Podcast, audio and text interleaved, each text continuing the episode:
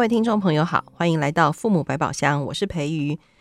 快要过年了，然后呢，我们在过年前还是很努力的进来录音室录音，然后这么辛苦陪我讲故事呢，今天是雅萍。雅萍你好。 Hello 大家好，我是雅萍。没有辛苦啦，哎呦，没有辛苦，有呢啊，真的吗？你知道吗？因为这个题目好难哦。哦，辛苦是因为题目难。所以等一下我再先帮你准备好，这样可以吗？好啊。好，有一个学员他听了我们有一集在讲奖励制度居然是利用人的匮乏感跟恐惧这一集，他听完之后呢，他有很多很多的疑问，但是他自己先做了一件事情。他说啊，他就试着想要在家里想要实行你在 Podcast 当中说到的4步。哦，哎，我先鼓励他。哎，真的耶，我是不是？对，要鼓励有这么有勇气并且愿意转身化为行动实践的人，真的不容易。其实我都很鼓励大家，真的是这样子，就我们在节目里面谈的一些方法就真的去试试看，那然后是成功当然就恭喜啊，不成功就真的回来跟我们讲。嗯，而且啊，不成功的时候你还是可以感到挫折啦、生气啦、愤怒，或者是想说啊，为什么我老是做不好？没关系，你沮丧完之后赶快一个转身留言给我们。嗯，其实我们更希望的是你提出一些你不同意的地方，其实我们一直很希望这样啊。就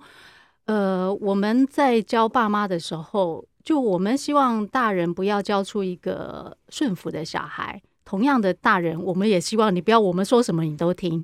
你越多反对意见 越代表你认真想了这件事情。嗯，这一题会不会又有人来问你说，雅萍要怎样做一个不顺服的人呢？啊，那我们就另外在一起再来谈这个啊，因为我真的觉得这题很难欸。真的啊，因为大家太习惯顺服了。对，是不是？对，因为其实在这边反正我们就随便聊，就是说没有我们都很认真。我说着随便聊是我们没有照着那个我们原来大纲讲的事情，但是想到我就讲。就是我们常在教小孩的时候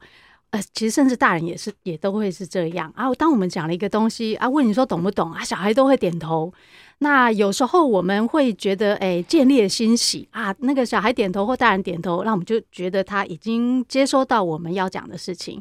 那这时候呢，大家可以练习用一种方法，就回过头问小孩说，那你说说看你懂了什么。这个呢其实有2个作用，一个是说让我们确认对方到底接收到什么。嗯，那另外一个呢，让小孩能够重新整理他的一个思绪，整理过说那我到底懂了什么。嗯，那我觉得这个对于学习上面来讲，它其实是一个非常非常好的方法。你现在问我。嗯，好。你的你没刚刚我哦好我刚刚说的那一段，培瑜你懂吗？懂啊。那你懂了什么？请说一次给我听听看。我懂了，原来有机会当讲师的人，其实要练习多问别人问题，从问别人问题当中看见别人的思考脉络，其实跟我是不一样的，那我才有机会再陪那个人继续往下思考。哇，太厉害了！我刚刚突然有这个 moment 哦，真的啊？对，因为确实我们常在现场都会大家都说没问题，对，结果其实问题大。对，但是我突然明白，因为那是我的思考脉络，不是底下不管是大人还是小孩的思考脉络。好哦，那大家不如在家今天就先试这一题。嗯，如果你想要啊，我们正在录音的同时，小孩今天可能正处在学校写很多期末考前的考卷，水深火热当中，如果你打算所以那个佩仪我们这一集要赶快上这样。如果大家很想跟小孩聊一聊这个问题，也许你就可以问小孩，那你懂了吗？你懂了什么？你要不要说说看给我听？当然语气要好一点。对对对，而不是考试。嗯，说你懂吗？你懂吗？不能这样哈。这个我觉得很好，从这里岔出来。那也许其实就是我们少做这个练习，所以这个学员回去做4步的时候，他自己先做了调整。我先说这也很棒。嗯，他没有照单全收，他自己根据家里的状况，跟他自己觉得他自己可以的状况，他把4步先改成不打人、不骂人、不挑衅，而且他说这3步呢是用在大人跟小孩的身上哦。但因为他们家原本就不打小孩，但是骂小孩啦，或者是大小声，其实还是会一直偶尔出现在家里头。可是呢，等到他开始用你所谓的那个奖赏的方法搭配3步用在家里头的时候，就出现了一个问题。讲到这边呢，我还蛮希望大家想想，如果你真的放在你们家用会出现什么问题。这个学员就说啊，然后呢他为了让大家彼此做记录呢，所以他就设计了一个小本子，可以记录大家每天的状况，包含记录自己。结果一开始记就发现呢，孩子们都开始觉得谁谁谁怎么了怎么了，爸爸怎么了怎么了，然后彼此好像有点互相指责，互相监控。而且才第一天呢，哇，小孩就开始，你知道那个人的本性就好像那个红卫兵耶。对，而且我还想到很像那个有一个小说叫《苍蝇王》，就是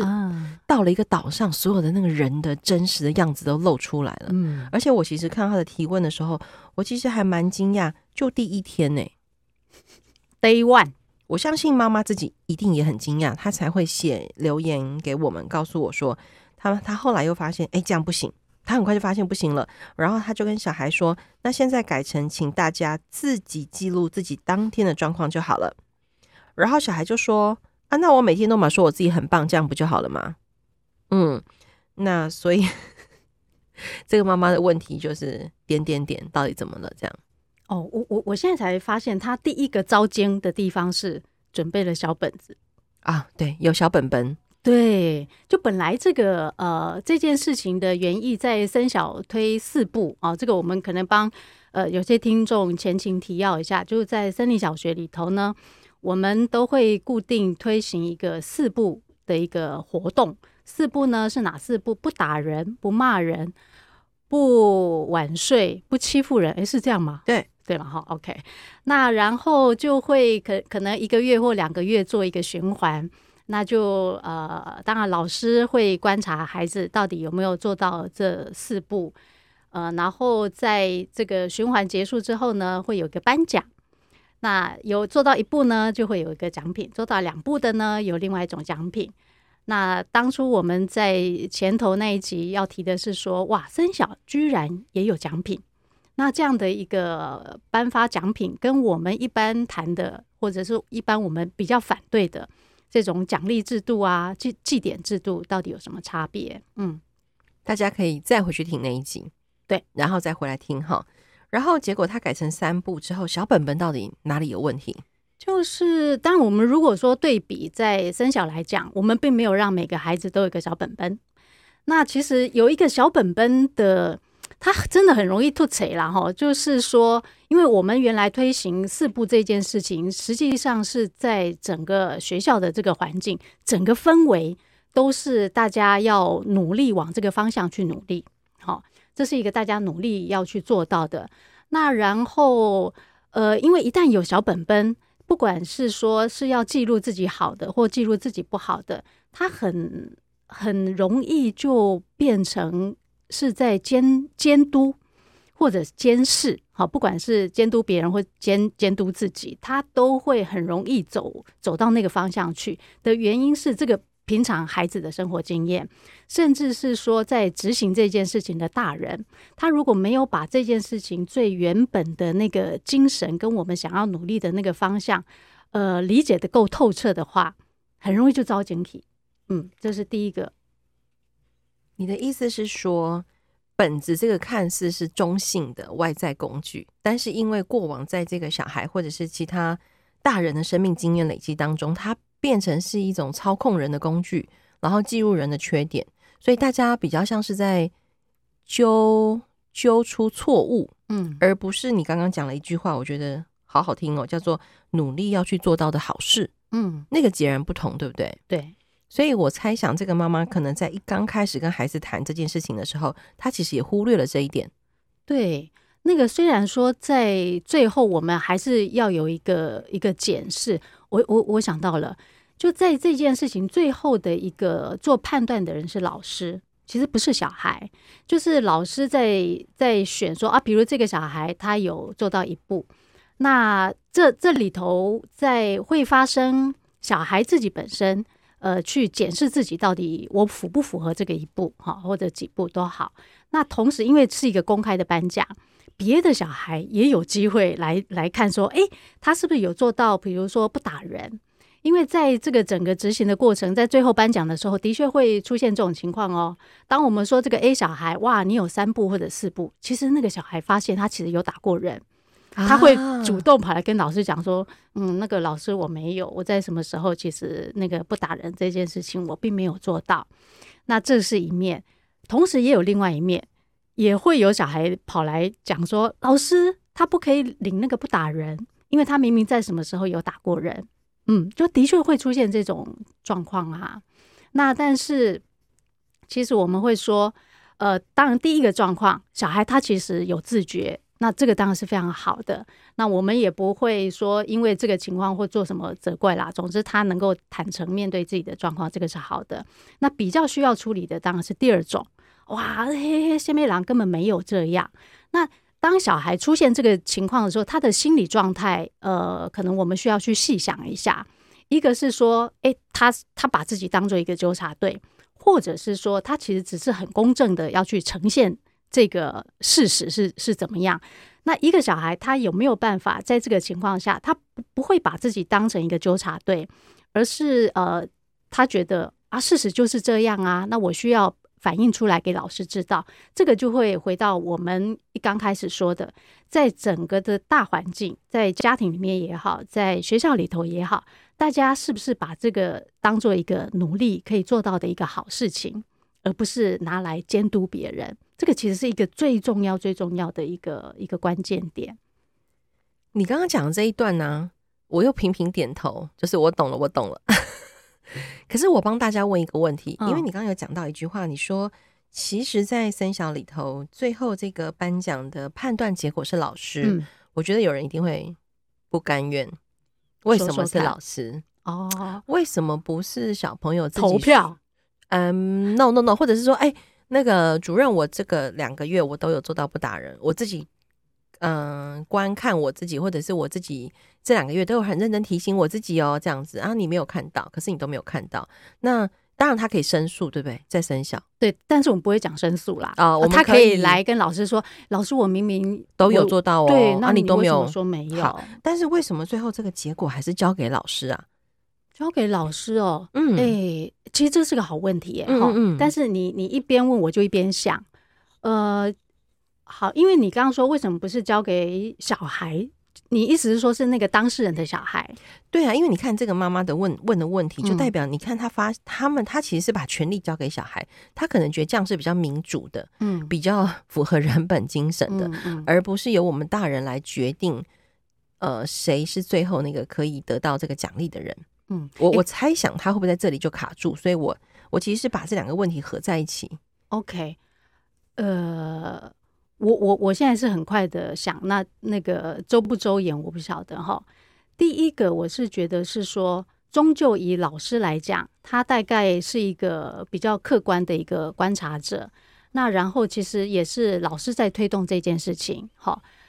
那然后所以原则上就让老师来做这件事情，他没有太大的不妥。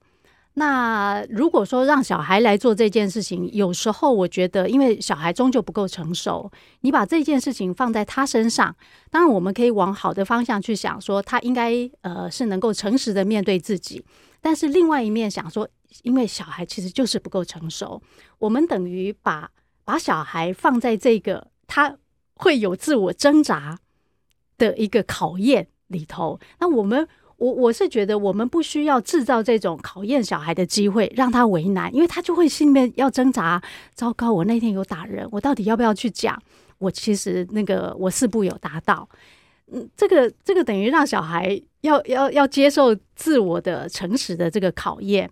那我是觉得不用。那但是把这件事情交在老师手上，但是我们依然非常 open 的让小孩有一个可以来谈的机会，我觉得这个就能够去弥补，就到底这件事情最后的决定者是老师还是小孩。我刚刚讲决定者其实也不是一个好的用语，就是老师做一个初步的判断，那孩子依然有机会可以来表达同意或不同意。这个是我刚刚想到的，应该会有这种差别。我觉得你刚刚这段话整理的非常好听，而且重要。意思就是说，其实在三小里头，老师是那个初步判断的人，而且因为老师的心理目标很清楚的，叫做我们是要往一个去做一些好事的目标前进，但不要因为想要去做这件事情，然后制造另外一个问题，就是让小孩活在那个道德煎熬当中，对不对？就是你刚刚讲的，对。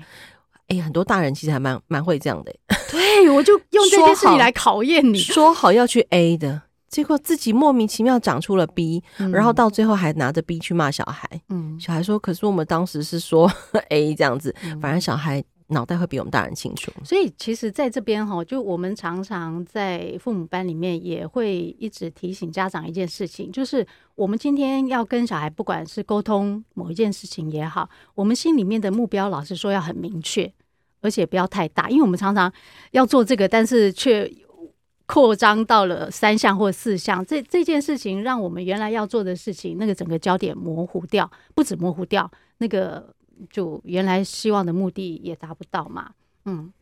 所以看起来我觉得刚刚讨论到目前为止啊，我们其实回应了这个学员的问题，就是说其实他刚开始只看到了外在的方法那个皮，好，但是内里他没有想的是他希望小孩在家不要打人，不要骂人，不要挑衅，其实他原意真的是希望家庭的氛围是好的，可是也许没有把这个理念或者是这个所谓美好的愿景跟家人讲清楚，那家人接收到的反而是我妈又想出另外一招来监控我们，那我就以其人之道还治其人之身。嗯，讲到这里，所以就是他们在执行这件事情之前，其实应该要开一个家庭会议啊。我记得我们这一期有个课学员他们就有开家庭会议，那个效果很好，好厉害，真的很厉害。对，我们应该下次请他来分享一下。对，那这个家庭会议你要不要？我再帮大家问，有没有快速讲一下，有没有一些小的要提醒听众们注意的 ？OK， 必定不要做的，这样必定不要做的哦，就是开家庭会议这件事情，让孩子就应该是整个家庭成员啦，不，因为这件事情不是只在孩子之间。就当我们要召开这个家庭会议的时候，势必要让整个家里面的成员要觉得是我们整个家。对于某一件事情我们有一个共同的期待跟追求，好，所以当我们在这个家庭会议里头要执行任何事情，都不是为了要施加某一种强制力啊或压迫给任何一个特定的人。今天就算我们心里面想着啊，就是那个老大一天到晚挑衅弟弟啊，就是那个弟弟一天到晚会打哥哥，我们虽然观察到在行为层面他们是这样，而我们心里面的确也想着我就是要纠正这2个小家伙，但是我们试着把这个家庭会议的价值拉高一点，是我们全家在共同生活的这个前提之下，我们希望追求一个大家真的更和平相处嘛，大家彼此都能够爱彼此嘛。那所以在这个家庭会议里头，我觉得最大的一个前提都是让大家知道，我们希望大家生活的快快乐乐、开开心心。那然后就先都要先丢问题。啊，今天妈妈我开了这个家庭会议，我自己设定好的是我想要追求这件事情，那然后就可以问家庭成员。好，那但是要问家庭成员之前，一定要先有一个重要的前提，是要跟大家讲，我们今天在这里谈这件事情，不是为了要去说任何人的不是，而是我们要很客观的呈现一个这个家最近生活起来我自己的感觉或什么，而我观察到什么一个客观的事实。就算那个客观事实啊，就是哥哥会怎样，弟弟会怎样，但是我们在语言的呈现上面都必须要特别留意，不要让任何人成为一个箭靶。我觉得你刚刚这段提醒啊，我脑袋里面不知道为什么就浮现另外一种可怕的画面请说。就是在某些教室里头，老师会用班会的名义，看似外表一样有会议哦，有大家一起讨论哦，可是他们就会说最近班上有人都乱丢垃圾啊，而且就经常出现在第7排的某个区域啊，那大家就会知道陈雅萍，大家心里面都会知道。老师就说好，那可是这个环境是大家的，好啊，我们一起来那其实一个不小心真的就会擦枪走火，变成公审大会耶。对，就是你刚刚讲的，我们并不要去施加压力给某人，也不是要特别说谁的不是，对，但我们也不能回避。对，所以我觉得那个用字要特别小心，也或者是说想要召开这个家庭会议的大人，不管你是爸爸或是妈妈，你要想的是说我如何在那之前自己先做好准备，先写一下逐字稿，对不对？听到了哈，雅萍说要写逐字稿。对，写逐字稿的用意是在于，就是刚刚培瑜说的，这个老实说不是我们平常说话的一个习惯。那然后写逐字稿出来的用意是我们有机会检视我这样的讲话到底会不会让某个人他心里觉得不舒服。那一个想的一个方式就是你把那个你把自己想成对方。如果今天小孩是妈妈，而你是小孩，而当那个小孩讲出这一段话的时候，身为小孩你会不会觉得很不舒服？当然难免就知道是在指我，但是这个是事实，我们不可能回避掉。但是重点都在于说，你有没有办法感受到说，妈妈是希望大家能够有一个努力调整的一个方向，而不是她今天是要把人吊起来在那里被大家公审。对啊，那个差别真的好大哦。所以如果大家想要真的试试看，可能真的要认真的拿起纸笔写逐字稿，或者是对着手机按输入也是可以的。对啊，对啊。但是总之真的要练习这件事情吼，然后你开始写逐字稿，你就会发现原来你平常讲话有多么的人真的很难觉察到自己的那个语气耶。像之前那个我先生也会跟我讲，有时候我们在讨论某些事情，然后讲到最后他就说，你有没有发现你变得越来越严肃哦，就这个我们不自觉。对啊，因为你太常被我们叫教官了一定是我们的好啦，我们下次要叫你浪漫教官。真的是不自觉。对啊，对啊。那我们就会觉得我是在就事论事啊，那就一直在我们的轨道里头，那个轨道当然包含着我们的态度啊。是的，是的。所以如果那我其实觉得你先生人超好的，愿意温柔的提醒，是这样吗？没有，在那个时候我就会闭嘴，因为我在生气。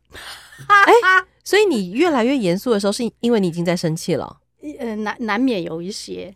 对啊，所以我再次强调，那个一本是主任呢，主任雅萍也会有这种时刻。但是你刚刚说你会闭嘴耶。对，我就闭嘴了。这一题又会有人敲碗说，请雅萍录一集如何在夫妻快要吵架爆炸的时候，你怎么可能先选择闭嘴呢？好，那另外一题好，那今天就先回答这个学员到这边。那雅萍还要补充的吗？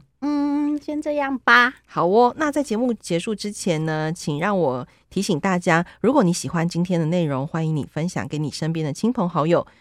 有很多朋友跟我说他们听了都觉得很有收获，我自己也觉得很开心。那当然，如果你很喜欢这些节目，然后也愿意支持人本教育基金会，欢迎你按下在我们的留言处会一个赞助连结，然后你就可以快速的捐款给我们，支持我们。那今天再次谢谢雅萍，谢谢大家，拜拜，拜拜。